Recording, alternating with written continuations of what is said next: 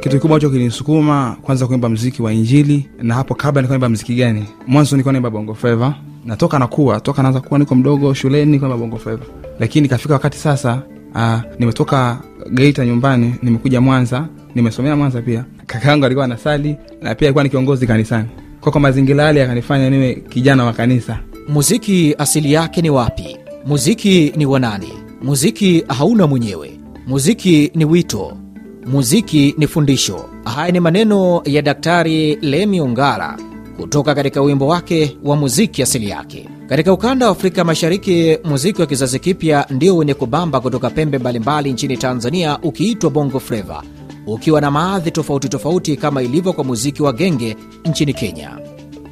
lakini kwenye mziki wa, wa, wa injili mtu anaweza kuwa anaimba sio tu anataka afike kuna sehemu ila anaweza kuwa anaimba kwa ajili ya huduma Sanaa ya muziki nchini Tanzania, kama ilivyo kwa mataifa mengine ya ukanda wa Afrika Mashariki, inakuwa siku hadi siku.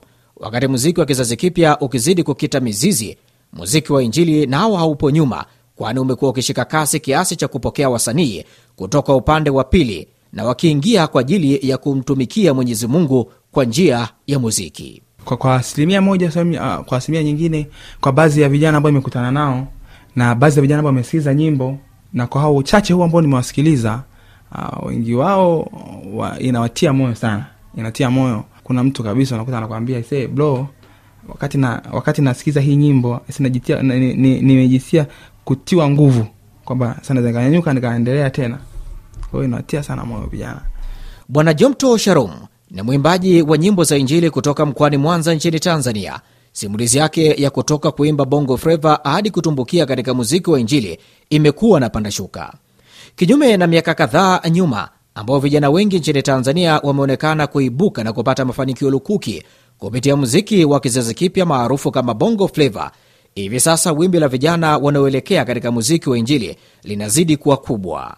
ukitaka kufanya kazi nzuri haijalishi unafanya mziki gani kazi ya sanaa usilewe sifa cha kwanza kwa sababu ukishalewa sifa umakini kwenye kazi unapungua Umapini, u, u, umakini kwenye kazi ukipungua tayari ubora ule wa kwanza ulioanza nao unapungua pia Msikilizaji wa RFI Kiswahili, karibu katika makala Afrika Mashariki. Hii leo tunatuama nchini Tanzania, tukimulika simulizi ya namna vijana wanaoingia katika muziki wa Injili kumtumikia Mwenyezi Mungu huku wakibadili maisha yao.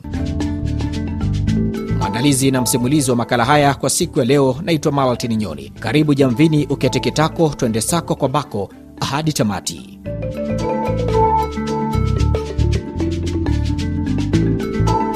Nchini Tanzania, kama yalivyo maeneo mengine ya ukanda wa Afrika Mashariki, maduka mengi ya muziki yamekuwa yakipiga nyimbo za Injili kwa sauti kubwa kwa lengo la kuvuta wateja. Kila utapokutana na duka la muziki nje ama ndani, utakutana na spika za uhakika na nyimbo za Injili ndizo zimekuwa zikitikisa kwa kuchezwa zaidi. Hali hii ilisisimua muziki wa Injili na kuwa maarufu zaidi kuliko hata bongo fleva ambao unaaminika kupendwa na kuwa na mashabiki wengi hasa vijana. Ukihitaji kuwataja wasanii wanaofanya vizuri katika muziki wa Injili nchini Tanzania na hata Afrika Mashariki, haitakuwa rahisi kuyaweka kando au kuyaacha majina ya Rose Muhando, Martha Mwaipaja, Bahati Bukuku, Upendo Nkone, Christina Shushu, Siana Ulomi, Upendo Kerahiro na Jenifa Mgendi.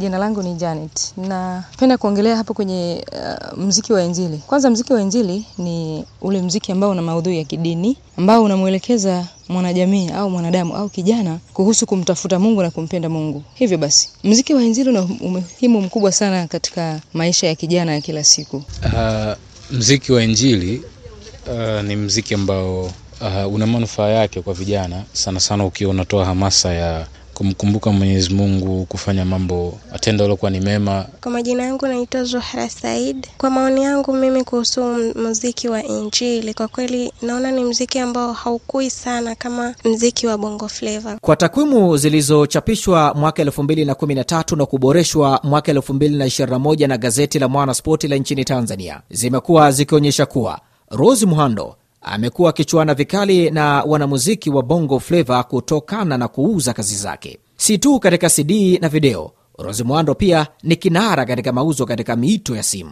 Diamond ambaye anasifika kwa kuuza miito ya simu, akikutana na Rose Muhando anakaa chini, kwani mapema mwaka 2021 alimwacha mbali kwa kuingiza shilingi milioni 29 ndani ya miezi mitatu huku Diamond akiingiza shilingi milioni 21. Simulizi hii inawavuta wasanii wengi chipukizi kuingia katika sanaa ya muziki wa Injili. Jamtom Sharom, mzaliwa mkoani Geita, sasa maskani yake ni katika jiji la Mwanza nchini Tanzania, akisafiri kutoka mkoani Geita hadi jijini Mwanza kama walivyo vijana wengine nchini Tanzania katika kujitafuta na kuzijenga ndoto zao. Naye pia amekuwa anapanda shuka huko awali akianza kuimba muziki wa kizazi kipya na sasa anaimba muziki wa Injili. Napata shauku ya kujua nini kilichomsukuma. mwanzo nilikuwa naimba bongo flava natoka nakuwa toka naanza kuwa niko mdogo shuleni niko naimba bongo flava lakini kafika wakati sasa nimetoka geita nyumbani nimekuja mwanza nimesomea mwanza pia. Kaka yangu alikuwa anasali na pia alikuwa ni kiongozi kanisani. Kwa kwa mazingira yale yakanifanya niwe kijana wa kanisa. Kwa kuanzia hapo nikaanza kuimba sasa mziki wa kanisa au mziki wa injili ndo ikawa safari yangu ya kubadilika kutoka kwenye mziki wa bongo flava hadi kwenye mziki wa injili Maisha ya kuketi nyumbani akikumbana na changamoto kila uchao, jua lichomokapo mashariki hadi lizamapo magharibi, ilikuwa ni jambo linalomkatisha tamaa, lakini changamoto hugeuka kwa fursa. Akiwa na wimbo unaotambulika kama hajawahi kushindwa, ananijuza jinsi mambo yalivyokuwa. Wakati namaliza shule nilikuwa nilimaliza shule nikaenda nyum- nilikuwa niko nyumbani. Ko nyumbani tu ko nyumbani nimekaa nyumbani. Kuna wakati ukafika sasa ndio pengine umesoma lakini upo nyumbani maanake hauna kazi. Kwa haraka haraka mtu unaweza kukata tamaa kukata tamaa kabisa. Lakini unabaki unajitia mambo kwa mungu hajawai kushindwa. Na kama mungu hana rekodi ya kushindwa hata mi pia ananiona. Kama mungu ananiona lazima nipiganie lazima nitetee lazima kuna mali atanifikisha tu. Kwa hiyo hivyo kwa maisha yote nilopitia hayo mpaka nafika sasa anakuja naandika nyimbo nakumba mara kwanza naandika nyimbo kitu ilikuwa hauja kushindwa lakini verse humo ndani zilikuwa zizungumzi kuzungumzia watu magumu wanaopitia. Nimepeleka studio kwa producer akasema "Uh, jinsi unavyoimba jaribu kitikio chako hauja kushindwa yesu.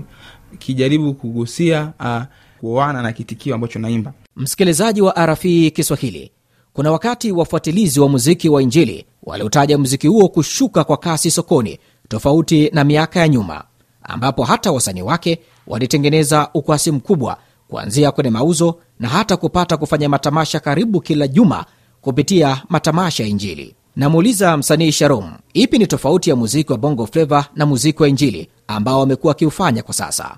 mziki wa bongo Fleva ni mziki ambao asilimia kubwa sana watu wanafanya lakini unakiwa na shauku kubwa sana kuona wanafika sehemu moja kutoka hapo walipo wanafika sehemu moja lakini kwenye mziki wa, wa, wa injili mtu anaweza kuwa anaimba sio tu anataka afike kuna sehemu ila anaweza kuwa anaimba kwa ajili ya huduma kwa ajili ya kuhudumia watu ambao wanamzunguka jamii inaomzunguka kwa mfano kanisa Kwa mara nyingine nawageukia wakazi wa jiji la Mwanza nchini Tanzania. Wao wana mtazamo gani kwa vijana walioingia kuimba muziki wa Injili na ule wa bongo fleva? Kwa majina anaitwa Gaudensia Joni, ni mkazi wa Mkolani. Ukiangalia kwenye upande mzima wa vijana kuhusika katika swala zima la kujihusisha na uimbaji wa nyimbo za Injili, kwa sasa hivi hali si yani, tunasema si wengi. Aa, kwa majina naitwa Bakari Alfani Chimpanga. Aa, kwa upande wangu muziki wa injili una umuhimu mkubwa katika jamii kwa sababu unakuwa unasaidia katika kujenga maadili ya jamii, jamii ambayo itakuwa na hofu ya Mungu. Muziki wa Injili licha ya kuonekana kuleta neema kwa wasanii kiasi cha kuwawezesha kujikimu kimaisha